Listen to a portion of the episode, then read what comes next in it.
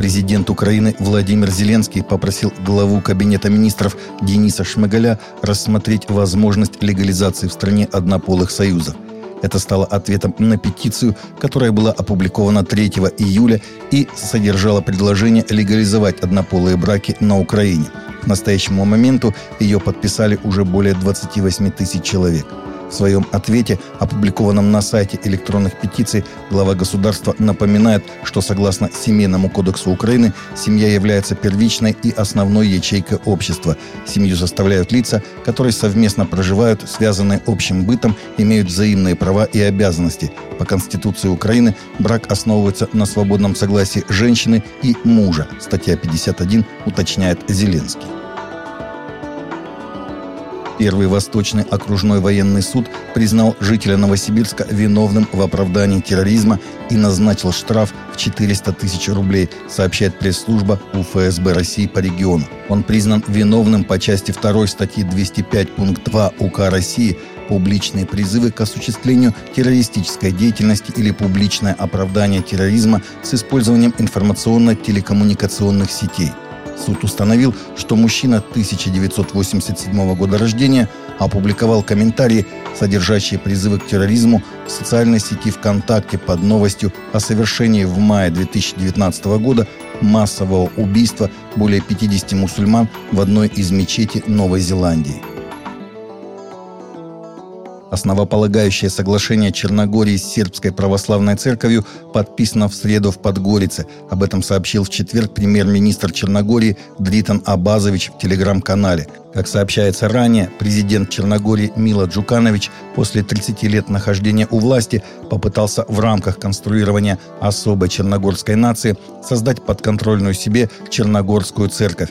В ответ народ Черногории вышел на массовые религиозные протесты, которые продолжались в стране больше года. Участие в них принимало свыше 50% населения страны.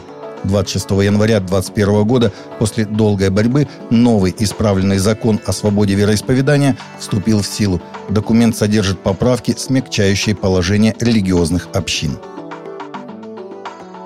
В Мьянме появится православный храм, сообщает Global Orthodox – Власти страны подтвердили, что согласны с тем, что там будет действовать приход Русской Православной Церкви. Об этом заявил глава МИД РФ Сергей Лавров после завершения встречи со своим коллегой из Мьянмы Вунна Маунлвином. В преимущественно буддийской Мьянме проживает 4,4 миллиона христиан, что составляет всего 8% населения страны. Христиане составляют большинство только в штатах Чин на границе с Индией и Кая на границе с Таиландом. По итогам исследования Международной благотворительной христианской организации Open Doors за 2021 год Мьянма занимает 12 место в списке стран, где чаще всего притесняют права христиан.